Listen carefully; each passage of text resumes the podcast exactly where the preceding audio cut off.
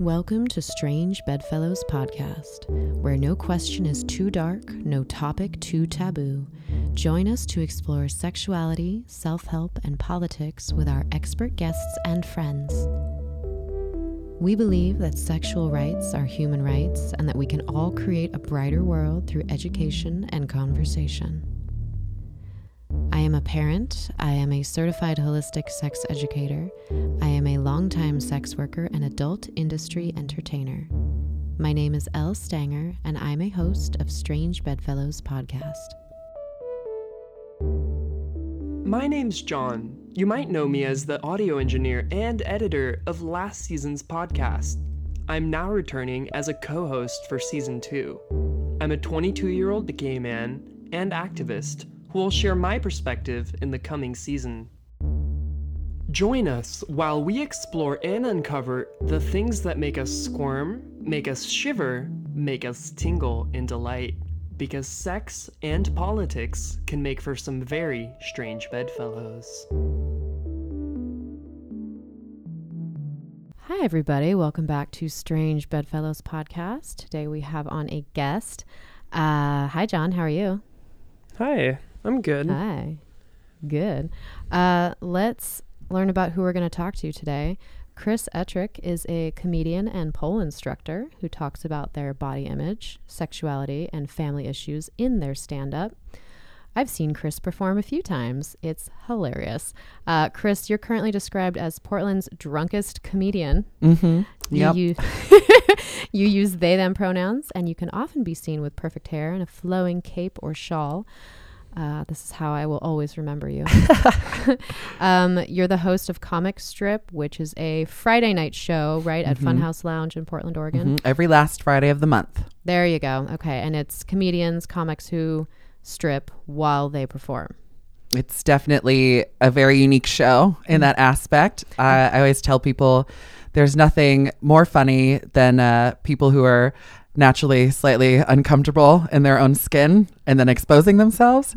And uh, it's, but it's tons of fun. By the end of it, everyone is so stoked that they did it. Our audience is trained in body and sex positive, and I. I'm going to put this out there too. I believe in town we're actually one of the highest paying shows because not only do we support our comedians by giving them part of the door, we also make sure that they are tipped. No, I love that. Thank you for mentioning that. It looks like everybody has a really good time. I see the social media posts.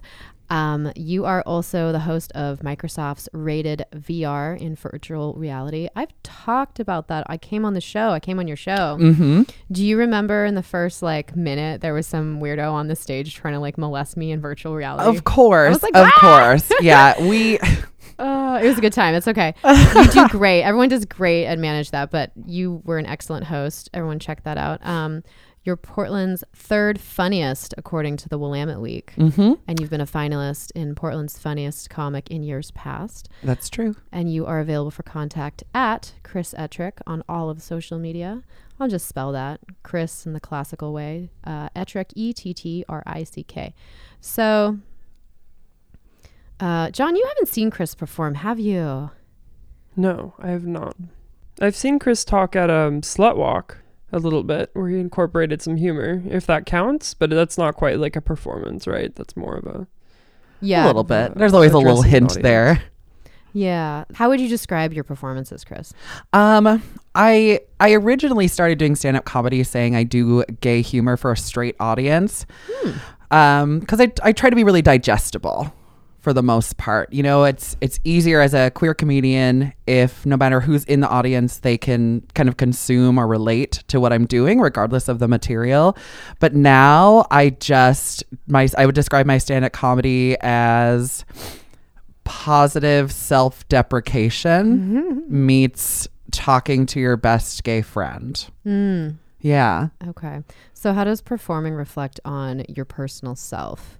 So when I'm when I'm performing, I I feel more authentic in a way, which is a really strange thing to say because when you when you get on stage, it's like, oh, it's supposed to be performance or something else, and I'm like, no, actually, I feel really free. Like I feel really like in tune with myself and able to share like more freely than I do in my everyday, and that's that's how it translates to me. It's really like cathartic. Mm, I like that. Um, I'm definitely going to want to talk about. Uh, so, John, you've been on some antidepressants. Chris, you just started an antidepressant. Mm-hmm. Um, and I want to talk about all kinds of entertainer stuff as it relates to body image and dating and sexuality and relaxing and, um, you know, drugs and alcohol. Mhm. But um, I've never been on an antidepressant. I struggle with my own. Um, I've always been afraid, and please tell me, I'm afraid that I wouldn't work creatively the same Mm. if I didn't find like the perfect fit, and maybe not even then. So, how's your experience been? So it's been great. Like, honestly. So, when I was a teenager, I was on antidepressants as well. And my goal then was to not be on them for more than a year. And they totally helped me out back in like my angsty teenage days, right? so recently, I think in the last two months, it was I started um, on antidepressants again, an SSRI. An SSRI is when your brain doesn't absorb the dopamines and like the positive brain chemicals, like it produces it, and then it like is like, nah, I don't want this anymore. so You don't need to survive. You're fine. yeah, it's like whatever. You know, you don't need to be happy. And so since I've been doing those, I've actually been more creative, more expressive. I feel safer on the stage and again being myself outside of just drinking and being on stage, which was my original coping mechanism. Okay. Right? Portland's drunkest comedian, I felt best all, like, you know, browning in and out of my set. Now you can give me two or three drinks instead of eight. and I feel like I provide better humor for people and I can keep track of myself a little bit better. Yeah. Yeah. I'm really a better stripper or a better anything when I'm not six drinks deep. About or at this eight. point, even like two or three. Yeah, I was gonna say eight might kill me at this point. But, um, okay, so Chris, you're also you. I don't know. Tell me if this is wrong. I look at you and I'm like, oh, you're a feminine gender fucking Mhm, person. Okay. Um. So how has that been in comedy in Portland? Portland is different from the rest of the country, but have you traveled or have you experienced any any any just experiences as a more feminine looking comic? Mhm. a So my experience is traveling when I do stand up comedy. Uh, I do fall back into old habits of just trying to be as digestible as possible uh, with smaller audiences, uh, maybe more conservative audiences. Uh, for me, it uh, all harkens back to this show that I did uh, in a really small coastal town here in Oregon. And I was so scared. I was actually quite genuinely afraid. It was in this really small dive bar. I don't even remember the name of the town, honestly. Like, I wish I did. It was one of those instances where I was like the drunkest comedian there, right? But I knew that I won over the audience because my background. So I grew up on a farm. My whole entire family's military. My mom, my dad, my little brother, all Marines. Um, I it's pretty much a commune where I'm from, Holy Sweet Home, shit. Oregon, and my family. They there's ten kids on the property, six adults. They all own 22s, like everyone, the youngest to the oldest kid.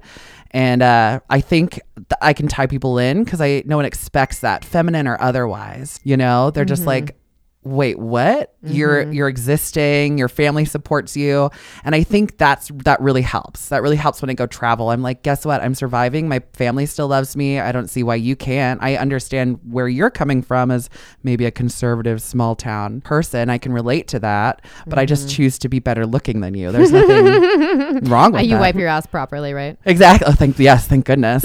I don't see with my cousins, and I use protection, all the good stuff. My goodness. Um yeah, it's hard not having like such a disdain for rural small town life when I too grew up around it and it's like I don't want to hate on poor dumb white people. I want to hate on rich like mean white people. You know, but it's so frustrating to just be constantly like scrutinized and feel unsafe because of people who literally know less about the world than you do. Mm-hmm. And being knowledgeable of the world doesn't make us better people, but it can sure like improve how we treat each other sometimes. Mm-hmm. Um Maybe this is something John, I don't know. John, you kind of have a, a kink for straight passing men.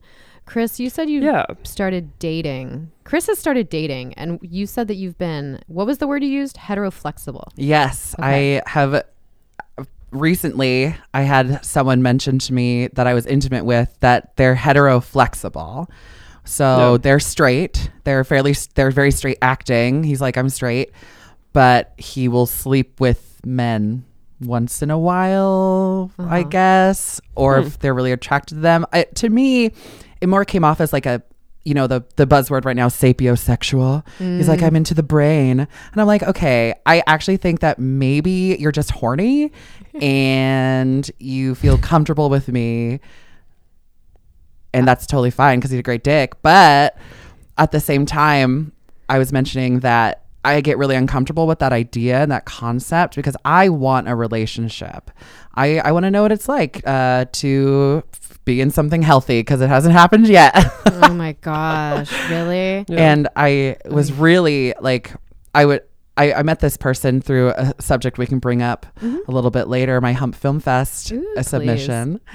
And um, I just fell in love with him. Like we have so much in common. Uh, he's a great storyteller, but I it also is a little hurtful because I know that there's like nothing that can happen, and I as a comedian I can be emotional, and I just don't want to get attached, and it's Right. hurtful, you know. Um, the word that comes to mind for me is curiosity because I remember a lady friend who was trans and she said that being the first trans woman that a lot of other women were had ever dated, Mm. she was sick of being a learning curve or she had said that um or not or but and in addition to that she told me that she had set a personal rule for no kissing anyone or no hookups until after the third date or the third date because she felt like so many women were just having the date to have that experience Mm-hmm. and I thought that was really Oh, sad, and I hadn't really considered that. Yeah, but then there was something else you brought up too, Chris, when we were talking uh, beforehand. We were having our tea, um, and you said, "But then again, if they if they feel safe with me, Yeah, then it's like nice that people have. It's great they're having a curiosity, right? So I you- think so. so. It's like you want to be the one to to help facilitate, Yeah. but I think there are certainly both sides. So there are probably people who are exploring and who are maybe on the border and just really comfortable and exploratory. I think on the other side of that coin, there's also people who are maybe having trouble labeling themselves as bi or things like that. But it's not really for for me to decide in that experience, so long as they're kind of you know, just being mindful about my feelings if I were in that Mhm. situation um, Mhm. and then they can figure themselves out. That's not really any of my problem. Um, Mm-hmm. The people I've dealt with, at least like when I was um, when I dabbled for a hot second in full service, um, uh, Mhm. was the dude who you know who was like insisting that he was straight and talking about his wife and all this stuff. Um, Mhm. And I was kind of just like, sure you are, pal. And I feel like in that instance, it was a lot more, a lot more about in like denial. There was a lot of anxiety and shame surrounding it that was really apparent. But I do think that there are plenty of people who can probably be on the other side of that, where they're so comfortable with themselves that they're willing to try other things. And I'm not sure that we should label them as, you know, um, as not knowing, which is kind of cool. um, yeah. yeah, if, if you would have had, uh, you probably would have been happy if more heteroflexible or guys would have shown interest in you, John. I mean, to some extent, yeah, but like, what if I'd started to like them? I don't know. Oh, you mean like attaching and then maybe like a hetero Yeah. flex guy saying like I don't date men but I'll have sex with them. Because I attach pretty rarely, but when I do, it's a bitch. Um, so I'm fair. Yeah, totally. Is that called Yeah. um avoidant or anxious atta- attachers? Um yeah. mhm. So on the one more thing before we take a break, um you're a pole dance teacher. Mm-hmm. Yes. Yeah. Just And- got finished with class earlier today. Oh yay! I believe you because your hair is back. It's not flowing for once. Um, so I appreciate you being a pole dance instructor because you're so close to so many strippers. Mm-hmm. So you're not a not a stripper pole dancer. Stupidest concept. I've I hate it. Like in the community, I'm just like, are you kidding? do you do you find that ever? Do you like experience any? I mean, it's kind of silly at this point. It's really bold at this point for Yeah. anyone to be stripper hating, Yeah. especially Oh, yeah. in Portland. Um, but is that a thing that you've run into in pole environments before? Sometimes. Uh, I mean, honestly, physically, it looks like older conservative women who are doing this on a dare or, uh, a dare. right, or um, Wine club dared her to. Or bachelorette parties. Okay. Yep. And uh, physically, that's what it looks like. Uh, mentally, it's apprehension of doing specific moves or even their clothing style as a dancer when they come in, you know, because you need a lot of skin to grip the pole, things like that. I weed those people out immediately by saying, because I do choreo before all of my classes as part of our warm up, and I'm like, slut it up pretend like you're making money. Like I don't don't open your legs. Oh, This isn't church. Like hmm. I don't. That's not what we're here for. And then at the end of my classes, I try to get everyone that I can to come with me to a strip club to support the dancers. Like because we do eight week series, and after that series, I'm like, you know, we've been together for Wow. multiple months, and we all know each other, and we've all seen each other's bits for the most part. Why don't we go support the people who made this accessible to us? Wow, that's so cool. That's really cool. I Have you love had some good experiences going with uh, with uh, hap- friends and clients to the yet? club after? Oh yeah. Oh gosh, it's so fun. They everyone's really excited, and then it's almost like homework in a way. Yeah, I bet they make really good customers too. Oh yeah. Oh yeah. Well, because Chris has raised them right, so Mm-hmm. Heck yeah. Oh yeah. That's really interesting what you say about the clothing choices. I could see that. Yeah, clothing is, I mean, for those of us who can afford to, clothing sends a message of how we want to be perceived Mm-hmm. um, or how we've been told that we need to be perceived. Yeah. So yeah, that's that's really really interesting. I didn't really think about that. Yeah. It's it's very it's it's it's rare. It's it doesn't happen as often. Mhm. Um. that's nice. Yeah. Definitely. And that especially in Portland. I mean, maybe other places it happens more often, but I still am violently against that idea. Like it sounds really bad, but Violently against it? No, it doesn't. Yeah, I'm violently against the idea of people being like, I want to pole dance, but like, I am not a stripper and don't you mistake me for it. It's like, well, okay, actually, you are just a loser then. Like, I don't, there's no way around it. If you're like, I like to pole dance, but I don't like strippers are crazy or whatever. I'm I don't like the people okay, who actually whatever." do this for a living all the time. Yeah. Um, I need to learn how to change some tires, but mechanics are just fuck mechanics. oh my gosh. Like, I mean, there's there's there's definitely let's look at any like industry and point out stereotypes and cliches that can be problematic to the industry, but right. that's different. Um, cool. Well, I'm having a great time. So check out Chris Ettrick on social media. Let's take a break. Hmm. Racks is the first native app designed by and for sex workers. With unique features like a social feed, club reviews, income tracking, and event calendars, use it to grow your business at the touch of a button. For more information on racks and more events, in depth courses, and free content for adult entertainers, visit www.rackstoriches.com.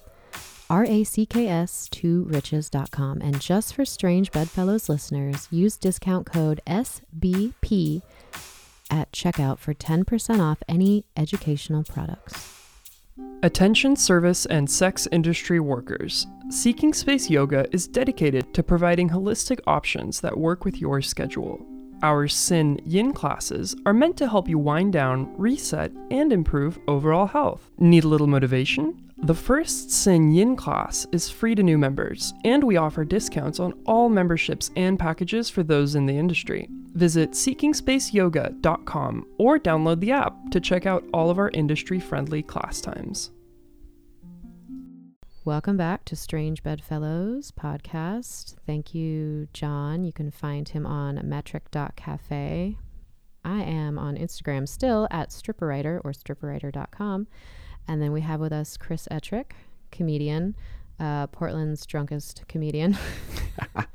Not right now. Not right now. You could have been though. I mean, there's been guests on before that are like, "Hey, I'm gonna have a little, little dippy do into my Uh, tea." I did that last time. I figured I'll Did you? Okay. I figured I'd try to be more aware this time. Uh, it's five o'clock right now. So what's like, what is? It's five o'clock somewhere. Um, yeah, no, I'm always in full support of people drinking less. It helps me out. Um, when I do too.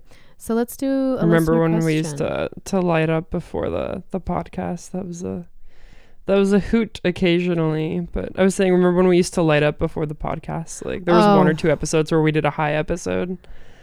Yeah. Was that a bonus clip? That was a bonus clip. one of them was? A, I think two of them were bonus clips. Yeah, Okay, I was gonna say because I feel like I have to be more we- responsible these days. and we read through yeah like all these questions, and they were just hilarious. Yeah. I have my vapey pen, but it's much more dilute than the shit I used to smoke. Uh, Yeah.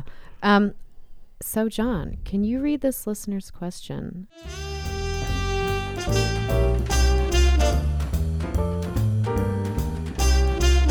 Um, I got this question in the form of fifty dollars, but I raised the price a little bit. But go ahead and read it. So, how do I go to a strip club on a poor person's budget? I have less than a $100 and want to suggest on how I can optimize it for the benefit of the strippers. Oh, I find that kind of Hmm. funny this question. I have less than a $100 like come on. Like that's that's more than People most people I think w- walk into a strip club with. But I that's know, good. right? Maybe they Yeah. mean like they want to hang out all night at the club with a hundred, do- like less than a hundred, because that makes more sense. Um, Is you that a hundred dollars? reasonably support dancers going into a club with around a hundred. Oh, it depends on Um, the club. Well, see, I, I reached out to a ton of strippers and was like, "What do you think?" And I heard from one. She said, 50 bucks wouldn't even get you in because our our entrance is fifty one dollars." Oh. and a Ah. lot a lot of clubs, varies the on club. dances, yeah, the dances in a lot of clubs start at 45 50 dollars a song. So depends where you are around the country. Um, I've well, had people stay ask till me the this. money's gone. Like, well, so I suggest you look up the venue where you want to go, Mhm. find out the entrance fee, see if there's any menu costs. Because if a drink is twenty three dollars, you're Oh, not going to be there very long. Yeah. You know, like where I work, they're like seven bucks, and there's a dollar on the on the weekends to get in, and no door fee otherwise. You know, so you'll you'll be there longer in mine, but yeah, figure out how much the costs are, and then it's like gambling. I guess set your limit, and then when you know that you're low, you can tell the dancers, "Thank you for asking, but I'm actually out of money." That is the nicest thing to do, so then you don't waste your time or theirs and exploit them for their free Yeah. labor. Yeah. I like for me, I what I would do if I went in with 50 or 100 or any amount of money, first of all, absolutely right about the fee, right? To get in, right? The entrance fee. Uh, research is always a good option. Uh, it, does that include your drinking budget or is that just for the dancers? I think I would make sure that we allot one or the other as well. You know, obviously you want to buy drinks there to support the venue, but if pregame a little bit, just don't be like a f- stupid sloppy, you know? I watched a guy get kicked out of my club on Friday uh, a couple nights ago, and I knew he was about to get kicked out because the bouncer was standing behind him, just slowly putting his gloves on.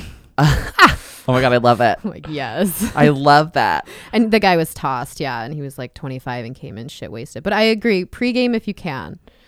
You Right? know? It just it'll Yeah. make it easier and you're actually supporting like the dancers who are there for their job. Yeah. In terms of, you know, if it's 50 or 100, also, you know, dances, private dances are more expensive.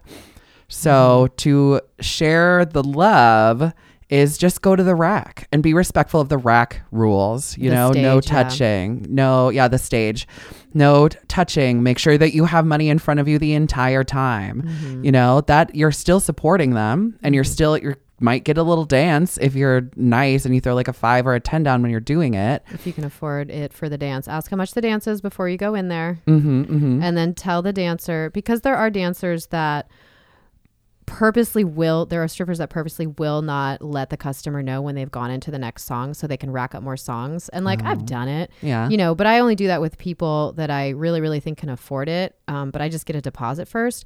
But i've had one guy tell me he's like oh i was in there for i didn't know how long and then it was nine songs and she told me and i didn't have any money to give her and i'm like well that's really terrible of you like thinking you could sit in there for Yeah. 40 minutes for free Oh God. um whatever nine songs is 9 18 20 okay so about 30 minutes and then also that really sucks for her but it's quite a gamble to spend that much time with a customer and hope they pay you mm-hmm. and i don't do that anymore um so just everyone like communicate I mean, yeah, that's the whole that's the whole process. If you have if your budget is a hundred dollars, you're interacting with a dancer to say, Hey, this is how much I have.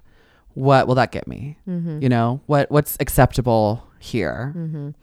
Uh, okay. Ooh, next one. Performer question. Ooh. John, can you read this one too? Sure. Number two. How do you deal with performance anxiety before or during sex or dates? Do you have any grounding techniques or tips, especially as someone who is trying to drink less? Mm. Well, that's a that's a good one and very relatable. Very relatable. Um, I feel like we were doing a show sometime in the last year, Chris, and we were talking about how we have to drink less lately. I, oh, that's what it was. Yeah. Yeah, you performed at our uh, Slutwalk uh, Presents Voices in Action benefit. Yeah, thank you. Um, and we were talking about that in the dressing room. I was saying how I literally can't have alcohol anymore. It's like poison. I just get sick. Mm-hmm. And you're like, oh, I don't want that to happen. right. I I definitely, but I am, you know, definitely drinking less because a it doesn't go with antidepressants very well anyway. mm-hmm. Uh, Good. so I don't want to have to deal with that. And so my kind of my grounding techniques, I guess I would say for like dates and sex and stuff like that is I I I, I check in a lot more, Mm-hmm. you know, because I'm kind of oblivious just in general. Like I'm kind of a scatterbrain anyway. And I, I'm pretty good with cues as a comedian. And I like to, you know, I feel like I can read into things pretty easily, but it boils down to communication with your the person you're on a date with having sex with but also yourself like checking in does this feel good is this does this feel right is this what i want to do um What's the most simple way I can communicate that this is not what I want to do? mhm. Um, I do a lot of grounding exercises uh, constantly. John, do you do those throughout the day? Uh, Um, I've been trying to like be more mindful, Mhm. um, which has been okay. Getting off of a lot of the meds I was on has helped a lot. I've been having a lot less mood swings. Um, you were the- the prescribed ri- a heavy cocktail, though. That's Yeah. the difference between you and Chris. Yeah, he's been prescribed like so much shit that oh John's been like, my psychiatrist is kind of irresponsible with like, oh, my psychiatrist has been described by a pharmacist as a drug dealer. oh my god but he's at Yeah, the best so- local hospital, and it's like he's like Mhm. reputable and shit. So yeah. Mhm. So I don't want to say that like your diagnosis, Chris, and your prescription is not Yeah. responsible. I'm saying that John's wasn't. yeah Yeah, so Yeah. he's it's good that he's gotten away from a lot of his meds. So I asked Yeah. my doctor when I went Mhm. in, they give you that test that's like, what's your depression, whatever. And apparently 18 is very big on On the scale. on the scale What's it out of? Like 20? out of 20. oh god. Oh god. And, were you uh, like clini- like were you suicidal? I was not that was the one thing that was Okay. that's where I lost the points. I definitely it was not wanting to die, but I couldn't sleep. I wasn't happy. I was tired all the time. I wasn't getting joy from things that I usually do. You know, the whole the whole rigmarole. Mhm. And so I because I found success when I was younger and got off myself. So the last time I checked my antidepressants, I was 18 years old, and then I completely stopped cold turkey. Mhm. Um, I had bounced through. I started with Prozac, hated it. It made me insane. Like definitely was suicidal then. Extreme mood swings, and then I switched to Lexapro, Mhm. and I loved it. Even keel, we are good to go. And I, you know, I was starting to feel like my teenage self again when I Mhm. went into the doctor just for like a checkup, a physical. And so he did that, and I told him what I had been on before, uh, 10 milligrams. And he was like, okay, well, it's worked for you in the past. Let's not mess with that. Mhm. Um, and then I recently bumped it up to 20. I Mhm. figured with the seasons changing as well, Oh wow. it was a smooth transition. So we doubled it, but slowly. And it still feels fantastic. We're still Mm. trucking along, having a good time. Good. And yeah, Good. Okay. So medication has really worked for you. Mhm. Um, I read quite often that the combination that works most effectively for most people is a combination of drugs and therapy. So a a prescription that fits you, and then therapy if people can afford that too.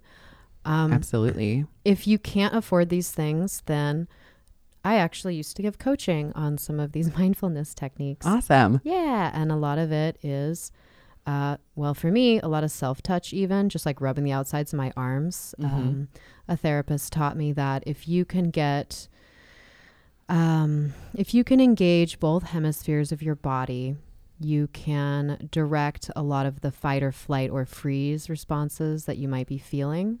So, this is why they say movement and activity is really good for people. But if you're not someone who has the strength to go walk the dog or go to an exercise class, Mm-hmm. even putting on some music that you like and rolling around on the floor can be really helpful. Honestly, Been there, done that. Exactly. right. Really? Right. Okay. Um, so I emote a lot. I'll cry when I feel I need to. Mm. Like I'll just I'll be making toast, like thinking about an article I read, and I'll be crying. And B looks at me, and I'm like, I'm fine. You see, and I actually really like that too. When I find myself in like a dark space that I can't really pull myself out of, I will watch um, happy, sad things. Like I'll watch like um, you know, parent, grandparent, people learning that they're going to be grandparents, Mm. or um, you know, excited. Reconnected lost family members. Yeah, totally stuff like puppy that. rescues. Yeah, and- puppy. Yeah. puppy rescues, and then I'll just give myself a good cry, Mhm. uh, or I'll Yeah. watch like a, a, a good movie that I know always makes me cry, Mhm. and that just it just relieves so much because I'm Mhm. not naturally a crier. Okay. I'm very, Yeah. you know, I it boils down to when I was younger, crying didn't work. I had to figure things out for myself. So now I've learned the catharticness of crying and releasing that. It's Mhm. so cathartic. And it's been frustrating for me because recently I've noticed that when I do feel really sad or really exhausted by something, I I can't cry anymore unless it's like devastating. Um Mhm. and I used to cry a lot. Um, Mm. and that was it was it was always helpful. I always felt better after. I felt like I'd gone through some of it and it was kind of off my shoulders. Um, what I do, you guys were talking about like, you know, what do you you'll read an article or you'll watch a video or something. I I submerge myself in really feel good, happy, no scary or sad moment TV shows. Nice. Um, and I just watch those for like an hour or two, and then I'm like, I can surround myself with that mood. Um, Yeah, That's awesome. hmm Good. These are some useful tricks. Um, I have a friend, a tattoo artist, who we're going to have on the show, and uh, she works a lot in consent aware tattooing practices. Um, but she taught me one. She said when she's feeling overwhelmed, she'll ask herself, Who am I and what do I need?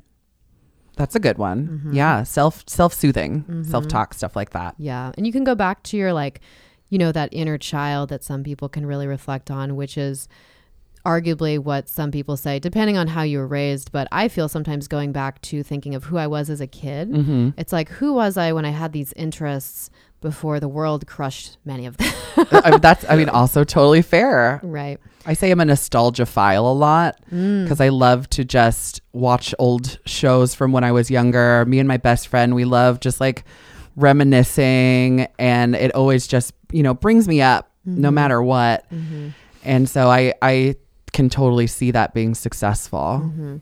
And then also, everybody, you probably need more vitamin D and then stop looking at your phone so much. Al- Also true. God, it's been so bad. Like I've used my phone for the, on average seven hours a day. Every How are your day the eyeballs? past Oh my- Oh, they're fine. They've gotten used For to now. it. Yeah. For now. Oh my God. For I think now. the max I've done is like four hours on my phone, but with all of my jobs, there's really no access for me to my phone right away, too. Oh, gosh. Yeah, Yeah. yeah that's right. You work with your hands in other Mhm. ways. Okay. Um, can we talk about you do hair? Yeah. Okay, absolutely. yeah, you do hair. I'm like, you work with your hands in Yes. other ways. Oh, I But do yeah, you're not on everything with phone the these. these hands can do all kinds of things. Um, yeah, John, why are you on your phone so much for school now or what? Yeah, um, I think I've just been person. like heavily distracting myself. I've been feeling more down lately, and I think that might be like just the long term withdrawal from benzos. But Mhm. um, yeah, Yeah. it's been kind of well, maybe the, take a break from your phone. yeah. Mm, I've maybe. I've started putting like screen limits on it so I can like you know manage that more easily. But yeah, I, Yeah. I have to like do something fun, otherwise I go insane. Like to me, there needs to be a work play balance of like 50-50. Um, There and that's definitely hard needs to to do a when you're doing a lot of school. yeah. So- Yeah. And also, tr- pursuing pleasure in avoidance of discomfort all the time can lead to some really bad habits. That's how people create addictions. When you're avoiding Totally, yeah. displeasure, yeah, you're addicted to the things things that take you out of that, make you feel good. Phone, drink, exercise, shopping. yeah. Oh, I've been leaning heavily on like shopping too. Yeah. Mm. Uh, I did buy way too much stuff before I got here. yeah, Chris arrived with three bags in their I arms mean, it at was my door. Buffalo Exchange, which is a consignment, Okay. but I might have spent four hundred dollars. Oh my god. All right. this is why we work so much. That's the problem is millennials that we're bummed because the world is like full of pollution and we don't know if we should have kids. So we're like, well, I guess Yeah. I'll just work a lot and then spend that money. I, And I mean, that's what I do. Yeah. I have, I have three jobs. And like the environment's Yeah. fucked, but like at least I can be like a moderate shopaholic while I watch the world burn. Like I don't know. Mm. At least, yeah, everything's polluted, but let's make more fabric with fast Yeah. fashion. Anyway, no. Ah. Um, let's go to question three. This one was sent to me by a lady who just started stripping, and she prefaced it with, "L, I know you said that you should probably not date or fuck people at work, but hear me out." John, can you read this one? Sure. Number three. God, I'm thinking of like all the times you've uh, you've told me stories about this. Um, I hooked up with my door guy at the club, and I genuinely like him. We've laid down our boundaries for work. We've talked about it not working out. We are aware of what we're doing. I know you said that it's best to avoid this, but have you had a similar situation happen? Work hookups, and how did it go for you? Yeah, Al, have you ever hooked up with anyone at work? ever? Um, more of the dancers, actually, I'll have you know, and we can be more mature about things than some of the staff are men. So, um, uh, no, I'm laughing. Yeah, so many of the dancers are queer, and we're just kind of start fucking each other at this point. But That sounds great. it sounds great. Um, but uh, I've seen it so many times. I mean, I've seen. I, I mean, I married. I married my my customer. That's my um, my kid's dad. He was my customer. That's not the same as working with someone. But yeah, you meet people in the work environment. You like them. hmm Chris, have you had any work hookups? So, I, it, I have not. Uh, I, I thank you, thank you. I, I, my philosophy is like, I don't shit where I eat, so I don't want to. But that, that's my coworkers. Have I hooked up with clients specifically in the salon? Why, yes. Why, yes, I have. Um, and luckily, that's not like an ethical issue for you. No, it's not. I mean, great. of course, our salon has a policy. They're like, don't do it. But like, what are you going to do? okay. yeah, I mean, there's no real, there's no real power dynamic there. You know, it's not like a therapist and a client or a doctor No, and a yeah. patient. Like, I'm kind of going on dates with them all the time. My my appointments run from 30 minutes to an hour. Mm. And I get to spend that time with them and we're already really intimate. I know about their life. You're they know about touching my life. I'm touching them. So, you know, if there's that spark or that feeling, you know, the only thing that would stop me, and it has, is I don't want to lose that money. I mean, really. Yeah, that's really funny you say that because I have specifically not tried to hook up with customers because I'm like, oh, they spend money. It's true. It's really true. I've had I had an experience once where I set up a client with one of my front desk girls and they went on a date or two and then they didn't talk like they didn't it didn't work out and so he never came back and I was like, "Well, that was $60." Exactly. Oh Fuck god. that shit. Um, yeah, no, exactly, exactly. So, how did it go for you? It can go all ways. It can go all ways. It could be the absolute worst where you lose your job because of a breakup. Yeah. Um, it could be great. You could find one of the greatest, you know, friend, partner, loves of your life or whatever. And, you know, uh, I think it's great that you've talked about it not working out because that's something the majority of people don't ever do That's true. Yeah. including myself like how how often have you had a conversation with someone where you've discussed the probability that it, at some point the relationship the way it is in its form when you begin will end Mhm. nobody really ever does that No, it's No. true. I that's a really unique perspective and really smart. Yeah. Yeah. no. so yeah so good for you uh so far good luck let us know how it turns out if you would like Oh, yes, please. yes please uh let's take another break and then we'll talk about some more gay and comedy stuff Ooh, yes. Hey friends, are you sick of razor burn? Have your nethers cleaned up by the pros at Netherlands Wax in Vancouver, Washington, where experienced owner estheticians have performed literally thousands of Brazilian waxes. Netherlands Wax is gender neutral, sex positive, trans and queer welcoming, kink positive, and body positive. We are just over the 205 bridge in Vancouver, Washington. Worth the drive. Find us on Facebook, Yelp, or NetherlandsWax.com. Welcome back to Strange Bedfellows, your favorite politics, sex, and self-help podcast. You can help us out on patreon.com slash strangebedfellows by donating a dollar and getting to see behind-the-scenes content and bonus episodes. Mm-hmm. And selfies. I try to post the most scandalous shit I can on there without them getting mad at me. Yes. yeah, they got mad at me because B and I had sex and he ejaculated onto my buttocks area. And I took a little snap of him wiping it. And I'm not huge on semen, but it just looked really pretty and artistic. There was no nudity. You could see the si- like my skin, but no like butt crack or anus or anything. Uh huh. We got flagged for it because no bodily fluids. Oh. I'm like, mm, whatever. But yeah, I'm like, What if it was snot? ew. You know, like you don't. Definitely less sexy, but Yeah. Anyway, unless you're um, into that. So yeah, check us out online wherever you can.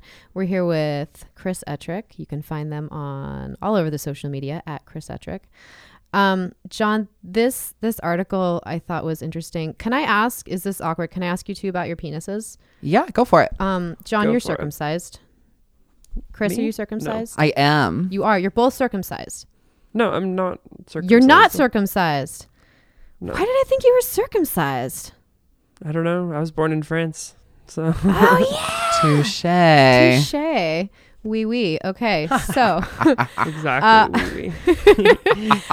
pun intended. Um, so there's this article here. This comedian Tom Rosenthal. I've never heard of him, but I don't really follow comedy very much. Um, whenever you have sex, it's on your mind. Tom Rosenthal on turning circumcision into comedy. So this is a 31 year old. So he's talking about his own circumcision in his comedy and how he's developed feelings about it. He says, Ever since I became aware of what happened to me, I've never felt so sure that something is wrong. I just don't think it's very funny. Um, so he says, comparing his penis to other kids. Um, then came the terrifying circumcision video shown at his school when he was 12, which led to a confrontation at home. I had a shouting match with my mother. She took me to a doctor who basically invalidated all my feelings. The truth is that my parents were put in charge of my welfare and they did something to me that can never be remedied. Um, so his set is described as candid, angry, and often hilarious. Uh, as speaks to the justifications for circumcision. I just thought that was really interesting. He Hmm. admits that he says he's a child of privilege, and maybe this is just something he gets to complain about. um, he says, Doesn't sex feel good? My penis is fine, my dad will say. He cares about the fact that I care, but he doesn't care for the reasons that I care about it. He thought that my show was a revenge show, and it wasn't that at all. Um, I just thought this was an interesting reaction from someone who had a circumcision and wasn't thrilled about it. hmm I yeah. You know, it's interesting. I've, in my life now, I've encountered quite a few little schlongs. and Little schlongs. yeah, and I, you know. I, not, well, also little ones. big schlongy boys. Yeah. But I, um, I started to realize that it is act for me and that maybe the people, I don't know, am I attracted to them? Uh, I, since I am circumcised, it is really interesting to see the amount of uncircumcised, you know, penises flying at me constantly. And Flying at you constantly. all the time. I just have to I have a very specific umbrella. Um, and I have I have no feelings one way or the other. Mm-hmm. If I ended up having a child, which I'm not, but if I did, I wouldn't circumcise them because I also I feel like it's like a waste of time and probably money as well. Why I was and my parents' decision to do it, I have no idea. We're not particularly religious. Um, you have sinks and bathtubs. Yeah. like a cleanliness issue. yeah, maybe. Um, there. So because with a foreskin, when you have a foreskin and there's a sexual assault, like a penis and vagina or penis and anus rape, or even anything, but um, it's been argued that it's better to have circumcisions because there's less likely to be that tearing of the foreskin skin and then a potential transmission. Oh. So that's the only pro I've ever heard for circumcisions, to which I say if parents were teaching their kids to not be rapists and to be consent aware, it wouldn't be Mm-hmm. Like a point worth arguing. Um, I mean, rape. I is mean, I think it going solve a lot of things. yeah, I think it's a lot of things. Rape's always going to exist, but also if we had like access to sexual health, a lot of these problems wouldn't exist in the first place. Fair. So, um, but that was an interesting one I wanted to bring up where I'm like, well, okay, if if like in places where transmission and rape is running rampant, you still aren't going to go around like circumcising all the babies as a way to fix that. Mm-hmm. So, anyway, um, I mean, I, I think I like uncircumcised penises, like physically for myself, like having sex with and like blood putting in my mouth. And really, okay, Yeah, I, I I like it better for some reason. Um, it's just like the action seems to be smoother, ooh, right? I don't know if you guys ever, if you remember these things, but I- those little yeah. like gel tubular things, yes, yes, like when you're a kid, it kind of reminds me of that. And I'm like, this is like, I really like this motion and this feeling. It's like, it's smooth. Yeah, exactly. Well, it's like easier to masturbate when you have a foreskin. Totally. Yeah, and just a little bit of lubrication. Yeah, John, That's you true. know this way Yeah. more. You, this is your life. Wish I didn't. I didn't even think about your penis in that way, or I had a lapse in thinking about your penis in that way. Um, so more more penis gay stuff. I'm looking at a picture of Elton John Okay. singing. He's singing. He's always singing. It says this is a little pivot from the topic how queer communities are creating sober spaces for recovering alcoholics. Mhm. Uh, this was on LGBTQNation.com, written by Daniel Villarreal. Uh, today, Elton John celebrated 29 years of sobriety, but could our community do more to help recovering alcoholics? This article says numerous studies have shown that the LGBTQ community is disproportionately affected by alcoholism. One study by the Center for American Progress found that 25% of gay and trans people abuse alcohol compared to 5 to 10% of the general population. I actually think those numbers are higher. I would agree, actually. Yeah, I think people lie when they self-report. I don't know how they did this study. There's a link to it, but I didn't read it and I don't have time to now. So if they're going off of self-report, which a lot of studies are, um, people lie. Yep. Um, I feel like many, many more of my friends have. I would say at this point, because of heavy chronic use, because of in the workplace, like mm. working in bars, Yeah. like a lot of us have chemical, like some kind of physical dependence issue. For sure. Yeah. And that's really unfortunate. And I know, you know, I even know like when I quit drinking alcohol and I just smoke a shitload of weed in like a really concentrated oil and then the next morning wake up with the shakes and kind of feeling nauseated. Mm. You know, that's not my baseline. So that's when I was like, oh boy, I have to reel it back. Um, so this article basically was saying that as more gay bars close um, and venues change for different reasons, um, queer coffee bars and sober meetups have begun popping up in U.S. cities. Out and Sober is a group that's an AA style support group for queer people across the nation. AA's um, mission statement um, is for men and women. So they use like gendered language because it's old Mhm. and that doesn't align with a lot of people's comfort. So that's cool. They have that. Yeah, and they're also super religious, like not just AA, but like also NA. So like, um, Oh, NA? It's like n- Narcotics yeah. Anonymous. So I've attended a Narcotics Anonymous meeting, not because I was asked to be there, but because my friend had it court ordered and I wanted to go with her. Um, oh my God, same for me. That's so funny. anyway, go on. Yeah. And um and I wanted to support her, so I went and it was I shit you not, like 98% old white guys who Yeah. were just like talking about Christianity and the Bible and all this shit. And I'm just like, oof, oof. I'm Mhm. I'm sorry, friend, but uh I don't want to come Mhm. back. Yeah, understandably. Um so I guess if you have any more resources that you'd like to send us, let us know because there's a great need for Mhm. sobriety support. I, I absolutely agree. Personally, um, I don't find myself at queer spaces as often anymore because they're like I know my drinking issues. Like I'm very self aware, uh, and I don't trust. And this sounds really shady, but I don't trust um, other queer people to necessarily respect my my choices and what I want. I'm I, I'm guilty of it too, pushing drinks on people. yes, me too. Yeah. Come on, let's do shots. Yeah, totally. Are you sure? And I have this big hang up with like cocaine. I ev- everyone I know does it. Like everybody. Mm. It's so rampant and it's not like an issue like, you know, do it if you want to, but it's I've paid a lot for this nose. and so I try to avoid being in those situations too, but there is like a slight um you know, animosity towards the idea where I'm like, no, mm-hmm. no thanks. Mm-hmm. I too get really frustrated. Um, it's hard to date, especially Mhm. for people in these scenes when you're an entertainer and you're gay or queer entertainer Yeah. who is sober. Um, yeah, that really confuses people. And and I also like I know how annoying I can be when I'm just running my mouth, but man, being cornered by someone who's on cocaine Oh God, yeah. when you're not is so unpleasant. So I just it it's not my favorite either. Mm-hmm. Um, Not to say I haven't done it. I have, but but not too often. now I'm getting up there, and I'm like, okay, the Botox is expensive. I, the rest of my face is very expensive. I need to like, we need to, you know, cut some things out. You know. Mhm.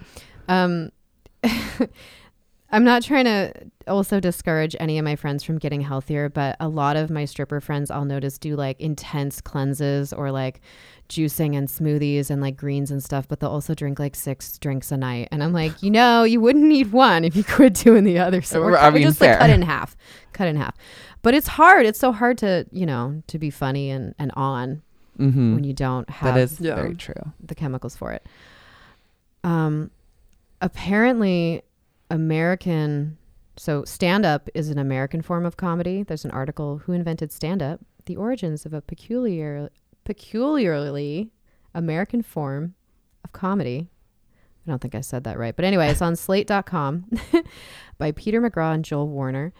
Um, did you know that stand up comedy has its origins in burlesque shows? Burlesque is linked to stripping. Mm-hmm. So, live entertaining, like, I think these circles, we tend to travel together. Definitely. Yeah. And it's not just here, and it's not just in the last 20 years. Um, there's, yeah, I never thought about that. That's interesting. Isn't that cool? I think uh, it's it's completely relatable. Like vaudeville back in the day, that was it was the form of entertainment, Mm-hmm. and um, it was so risque at the time. Comedy, the comedy involved in burlesque and the latter are are so so married to each other Mhm. Ooh. because if you could make you could make someone laugh while you're defying the times it just brings so it it, it normalizes it more Mm-hmm. so that you could call it like a show like oh you know in the 1940s you're going to it because it's humorous not because you're actually attracted to uh, black women exactly. taking their clothes off Right. you know Exactly. Uh, to keep their routines quick, lively, and appealing to a raucous audience, vaudeville performers, there you go, yeah there she is find their material using basic setups and punchlines. There were quick hit laugh generators that could be linked together to keep the crowd cackling. Jokes, in other words, were becoming what we now know as jokes. Take a classic one liner from Groucho Marx, who got his start in vaudeville Behind every successful man is a woman. Behind her is his wife. I love that you said married to each other because there's a marriage joke. i love it it's perfect all tied in Mm-hmm. Um, I think a lot of the reasons that entertainers date enter other entertainers is because our our um, habits are similar. You know, like Mhm. weird hours yep and trauma and making fun of ourselves. And It's true. I for me, I'm really into it for someone who makes me laugh. I I really I love laughing. I I hate just kind of like being lost in my own little dark little world and to to be with someone or share that time with someone is really important to me. I've actually never dated a comedian before though. really, Yeah. that's right. Because you said you don't shit where you eat. Exactly. So you don't date where you No, eat either. I did it one time and I hope to God that he does not hear this podcast. And we we hooked up and his penis was too small. for your and- comfort. Well, for my for me, yeah, it was too small. And um I now when we are in the same circles, it's slightly uncomfortable and I go into my defense mechanism, which is to continue to flirt with him Oh my god. even though I have honestly no intention of doing anything. Oh my god! So you didn't know how to handle their genitals, and now you feel guilty. I did. It's true. I'm just like I don't know how to be like I can't do this. Oh my gosh! So, uh, so Chris, who are some of your favorite uh, lesser known comics or comedians? Like someone in the area, or or someone who's not a not a household name yet. Ooh, that's a really good question because there's there's so many good ones and I'm not going to lie to you, I am a huge proponent for female comedians. Like I there was one male comedian, he was pretty popular that I loved, Ralphie May, uh, Mm. RIP. He died. Yeah, he died uh Last year. Uh, I think it might have been 2 years ago in like Okay. December. Okay. Uh, I thought he was hilarious. Um, but now my my roster of comedians I enjoy are all female. There is a, a old local comedian. Uh, she's in LA now, who's doing really great things. Her name is Amy Miller. Mm, Amy Miller. Mhm. I've seen her perform. Yeah, she's super hilarious. She's uh, one of my she was one of my big inspirations when I first started doing stand up comedy in Portland. Uh, her and Bri Pruett, both fantastic ladies who are doing a lot of good stuff for body positivity, female comedy, and like not putting up with you know the basic white man comedian bullshit, which I love. Um, another local comedian would be Jenna Vesper, who you've had on the show. Yeah. She is she's such a light and she's doing a lot of good stuff. Um, She does a lot of fundraisers. a tons of fundraisers Yeah. and she produces a ton of shows, some of the best shows uh, in town. But m- more known, but not super well known, Kathleen Madigan is one of Hmm. my favorite comedians. Um, and so is Deborah DiGiovanni. How do you spell that? Oh God, Okay. DiGiovanni. Okay. Okay. Okay. okay. Got it. Someone, Yep. Someone start typing that and it'll pop up. It hopefully. should. It should. Uh, she has a. They both have specials on Netflix um, that are totally worth seeing, and they're just so funny. They they do. They're two completely different. They're completely different.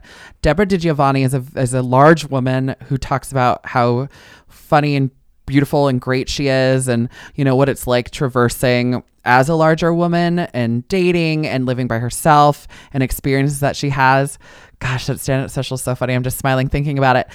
And then uh, kathleen madigan she's like how she does stand-up comedy is she talks about her family a lot. She has two older parents who are retired. She herself is in her 50s um, but she talks to you like that lady at the bar who's had like a couple of beers and she's just like oh, i'm fun and crazy and it's just it just means so much to me she, she i want her to be my friend you know I appreciate that. That's adorable. Um, what is the name of the comedian? Their show on Netflix was called Nanette. uh, that's hannah gadsby Right. They're, Ugh, they're I cried when I watched You that, and then I watched it Me again, and I cried some more.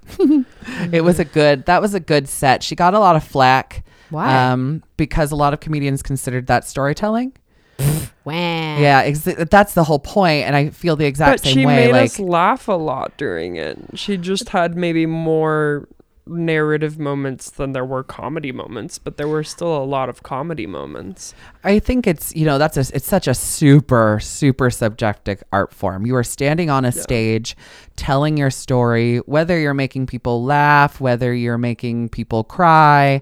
It's Yeah. it's all a comedic performance, you know, and it's Yeah. smallest She drew a lot of comedy out of tragedy, and I think True. That, that was that was one of her strengths. Um, but I she also talked about the fact that she didn't want to, you know, like diminish her own story, and that's why she was Mhm. quitting comedy. And yeah, I think that's why people were confused, our comedians, because it was almost too cohesive. Hmm. It made too much sense. It had a bell curve. It Mm-hmm. wasn't punch after punch after punch after punch, Mm-hmm. which I think you know does not take away from the fact that it could. It was a stand-up special. Mm-hmm. It was billed as such. She was a comedian. She just it. She just made it that so smooth. I feel like because she did it better, people were critical. I can see that absolutely. I see that. Yeah. I think that she wove something more seamlessly than many other people have. And especially um, like that article earlier about the history of stand up is that that was part of its origin is just some fucker up on the stage with a microphone trying Yeah. to figure out how to amuse people. So the format changes anyway. Because you're not just Yeah. telling one liner my wife jokes. right? Yeah. I, right. I think people who are critical about the style rather than the content um, are really have nothing to say. Um, Yeah. Like if if they're gonna be like negative about it, like I think if someone's you know going like, oh, this wasn't real comedy, I'd I'd like to see what they bring to the table that they consider real comedy. Mhm. Yeah. and there's a lot of storytelling in a lot of other comedy. Absolutely. Yeah. It just doesn't all Yeah, connect. and it was to be fair a little bit of a mind fuck, right? Like she tells you part of a story, she makes you laugh at that story, and then she reveals the truth about that story, and she Mhm. reveals like the the entirety of what really happened, and then you feel pretty pretty shitty, but you also feel informed. Um, and I Mhm. think that that's it's a lot more complete of a picture, and it might be Mhm. more narrative, but you know Mhm. it's it was really interesting. It was a play on comedy. Twas. Uh, so we're gonna talk about Chris's experience filming a amateur porn. was it was like a non-sexual porn? It was a comedy porn. I mean, there was definitely penetration. Oh, was there? oh yeah. Oh, I just remember Jenna said that everyone was gonna squirt her with a bunch of fake jizz. I mean, we also did that, okay. but I mean, we weren't we didn't half-ass this. oh my gosh. All right. Well, okay, let's talk about it in the after show. Everybody else, um, please rate and review us on your listening app. Share us because we'd love 100,000 subscribers by the new year. Uh, follow Chris Ettrick all over the place on social media. That's E T T R I C K on the last name. John, we can find you where? Metric.cafe on Instagram. Mm-hmm. I'm stripperwriter.com. Please stop calling me a blogger. I'm not a blogger. I'm a published writer, damn it. I had to research this shit and pay taxes. People like come up to me in the club. They're like, I love your blog. And I'm like, ah, what blog is that? I haven't blogged since I was in high school. I haven't blogged since Tumblr, uh, Ah, really. so it R.I.P. hasn't been that long ago. But um, all right, everybody. Thank you so much. Until next right. time. Thank you for listening to Strange Bedfellows podcast. To find behind the scenes, photos, bonus clips, and journals from your guests and hosts, type www.patreon, that's P-A-T-R-E-O-N dot com forward slash strange bedfellows and join for only $1. Find us online at strangebedfellowspdx.com and Instagram at strangebedfellowspdx. You can find me, Elle Stanger, on stripperwriter.com and Instagram as Elle Stanger. Write your hate mail or sex and relationship questions to Pillow Talk at strangebedfellowspdx.com and find me, John, on Instagram at metric.cafe. Please rate and review our show on your favorite listening app. Thanks for supporting sex education and freedom of expression.